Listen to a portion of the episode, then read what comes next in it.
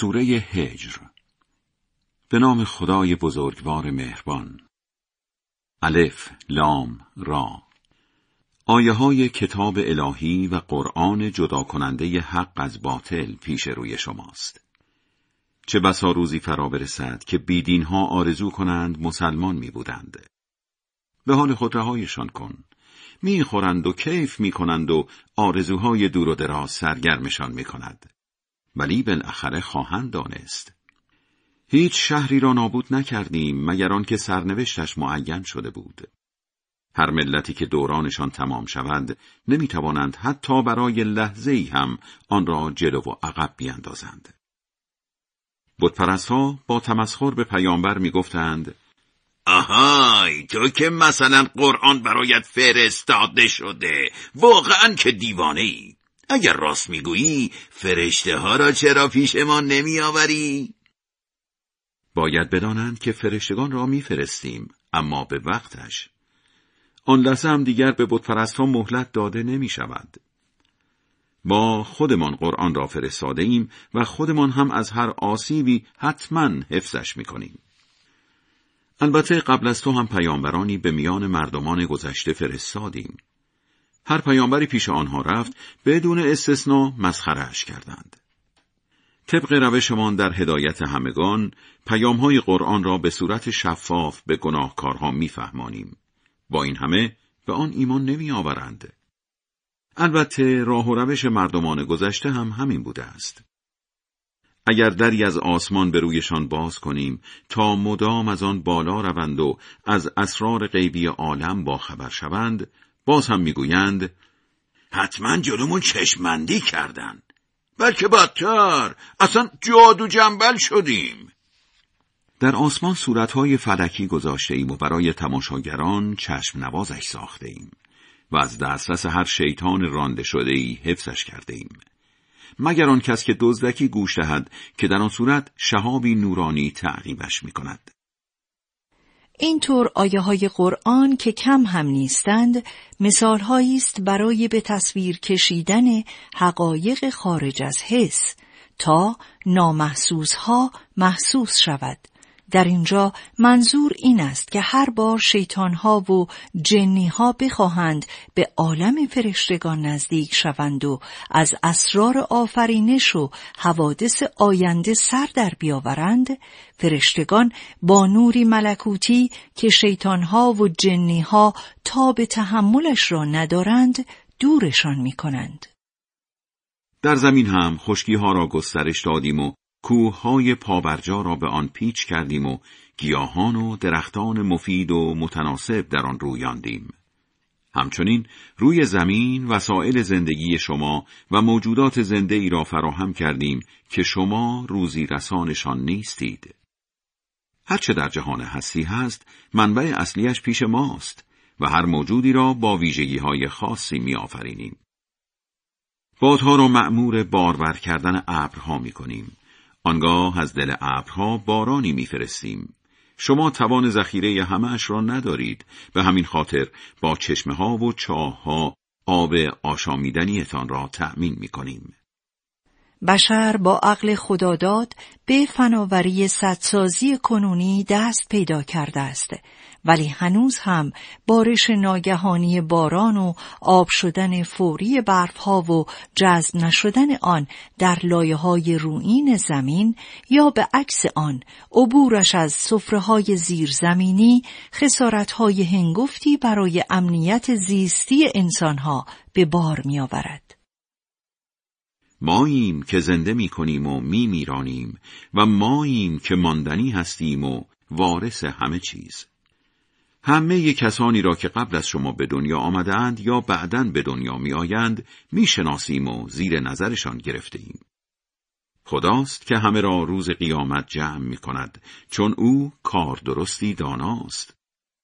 نخستین انسان را از گلولای خشکیده آفریدیم و قبل از آفرینش او نخستین جن را از شعله های آتش آفریدیم. خدا به فرشتگان فرمود دارم بشری میآفرینم از گلولای خشکیده. وقتی خلقتش را کامل کردم و به او جان دادم در برابرش به سجده بیفتید. همه فرشتگان بی استثنا سجده کردند. جز ابلیس که با سجده کنندگان همراه نشد. خدا پرسید ابلیس چه در دلت گذشت که سجده نکردی؟ ابلیس متکبرانه جواب داد من آنی نیستم که بیایم در برابر بشری سجده کنم که او را از گلولای خشکیده آفریده ای. فرمود حالا که اینطور شد از این موقعیت اخراجی چون که تو رانده شده ای. و تا روز قیامت مدام مشمول لعنت خدایی. گفت خدایا تا روزی که مردم دوباره زنده می‌شوند مهلتم بده. فرمود به تو مهلت می‌دهم نه تا روز قیامت بلکه تا روزی که زمانش را من می‌دانم و بس. منظور همان روزی است که بشر به کمال سعادت خود می‌رسد و جامعه بشری از گناه و شر رهایی مییابد و به خیر و صلاح خالص می‌رسد. به طوری که روی زمین فقط خدا را میپرستند و بسات انحراف و بیدینی برچیده می شود و زندگی آرام و آرمانی بشر رواج مییابد و بیماری های درونی و وسوسه های قلبی از بین می رود. گفت خدایا حالا که از راه به درم کردی من هم در دنیا کارهای زشت مردم را در نظرشان رنگ و لعاب می دهم و همگیشان را از راه به در می کنم مگر بندگان ناب تو را مخلصین خودشان را برای خدا خالص می کنند و خدا هم آنان را برای خودش خالص می سازد. یعنی دیگر در دلهایشان جایی برای غیر خدا باقی نمیماند و جز خدا به چیز دیگری مشغول نیستند.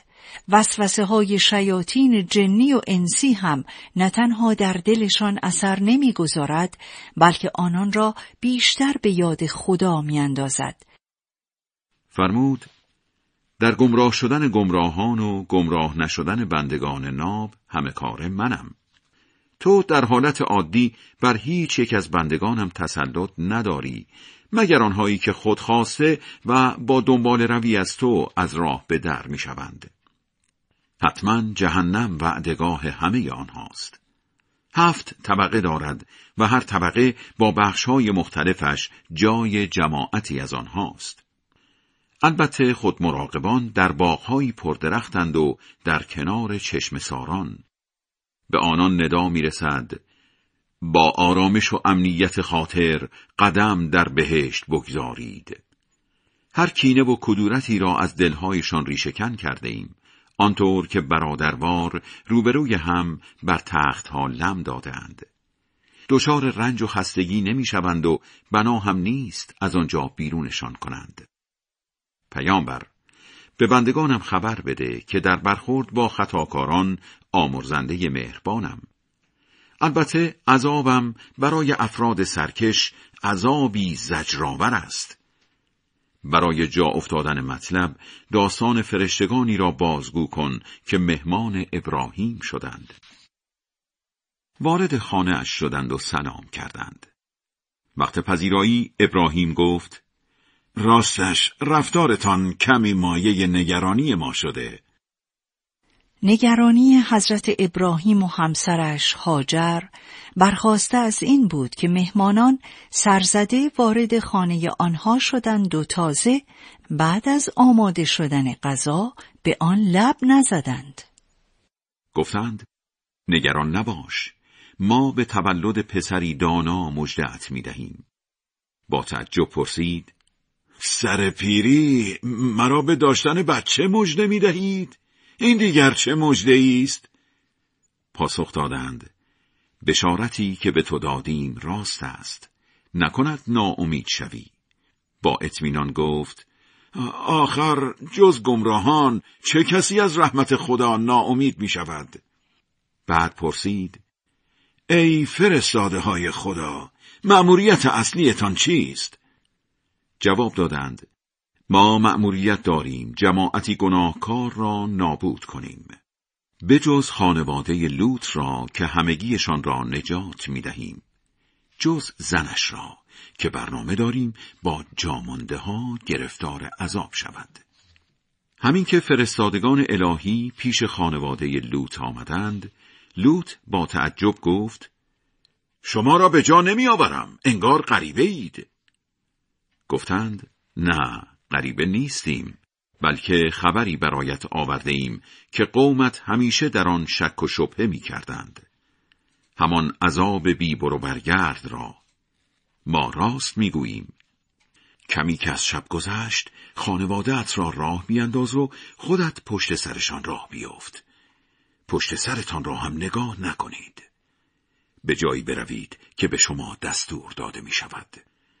بالاخره به لوط آن خبر تکان دهنده را رساندیم. وقت سحر همه آنها ریشه می شوند. از آن طرف مردان شهر ذوق زده و گوش به گوش رسان به طرف خانه لوط آمدند تا با مهمانانش لوات کنند. لوط خواهش کرد اینان مهمان منند آبرویم را نبرید در محضر خدا از این تصمیم دست بردارید و شرمنده هم نکنید. گفتند مگر تو را از میزبانی هر بنی بشری نهی نکرده بودیم؟ گفت حالا که اصرار دارید باشد. اینان دختران منند. خب با همینها ازدواج کنید. ای محمد به جان خودت که آنها در مستی غفلت سرگردان بودند. سرانجام سهرگاه قرشی وحشتزا آنها را فرا گرفت به دنبال آن شهرشان را زیر و رو کردیم و با گلهایی سفت سنگ بارانشان نمودیم آثار آن حادثه برای کاوش باستانشناسان باقی مانده است آن آثار بر سر راهی است که هنوز در آن رفت و آمد می کنند.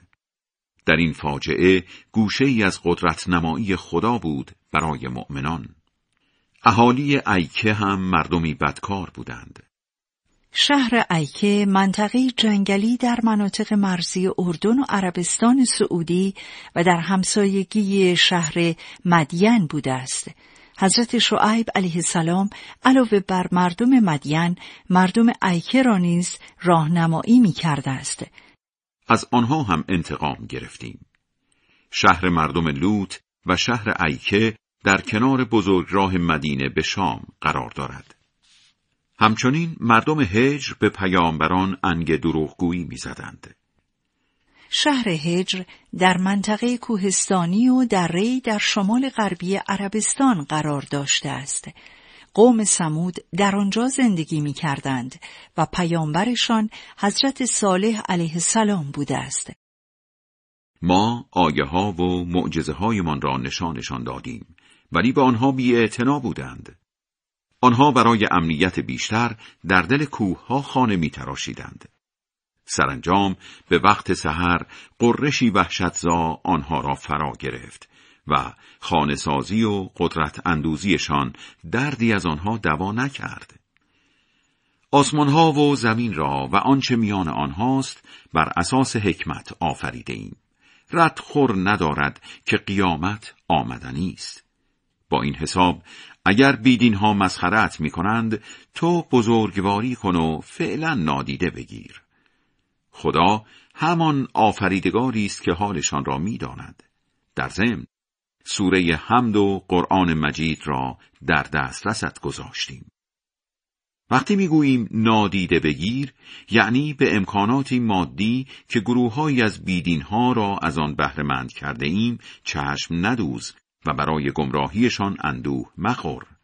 در عین حال مؤمنان را زیر پروبالت بگیر.